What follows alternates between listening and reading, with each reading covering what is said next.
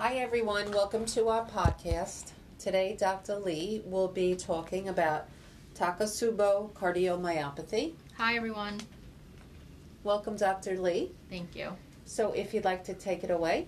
Okay, so Takotsubo cardiomyopathy is a mouthful, but it's also known as stress induced cardiomyopathy, which is probably easier to say and more descriptive. It happens, we see it often in the ICU in patients who are in a lot of uh, medical stress, most importantly, septic shock or any sort of shock state.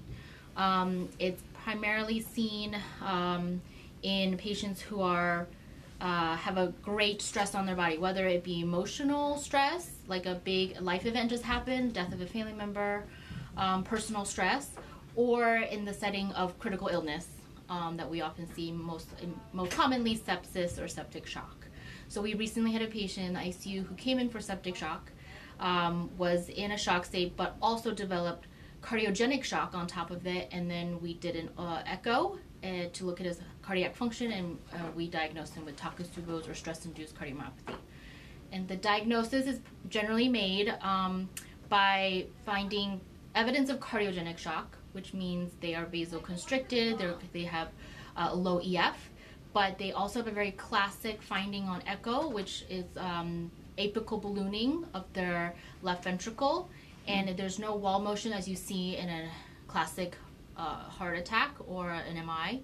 Um, and it's very a classic picture, and it's a global disc, like hypokinesis can they recover from that? Yeah, so Jenna, the good thing is it has pretty good prognosis overall. It predominantly affects mm, uh, younger women over men, but it can happen to anyone. Um, and if they have no underlying comorbidities, then they uh, recovery generally happens pretty quickly, and can you have a full recovery? And the treatment is generally just supportive care or treatment of the underlying reason that they developed this myopathy. Will you see an increase in the troponin? Yes, you can. So someone presenting with, let's say, coming off the street with a big stress in their life, like let's say a death of a family member caused a lot of emotional stress, they can come in with classic signs of a STEMI.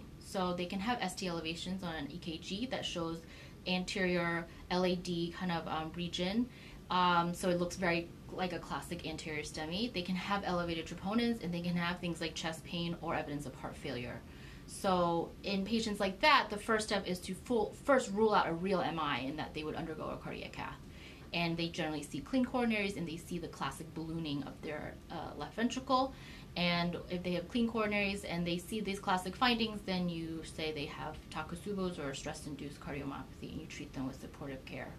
Do you do a repeat echo to see if the EF has improved? Yeah, you can. I don't think there's a standard time frame you wait, but in the ICU we do it pretty quickly. Um, if they're out of their shock state or they're convalescing, then we can do a repeat echo. And our patient who had uh, Takotsubo's, he actually reached and just got an echo. His EF was as low as 25% when he was very, very sick, and now it's recovered to 55%. And that's oh, only within like two weeks of his illness. That's great. Okay. Thank you for your time, Dr. Lee. You're welcome.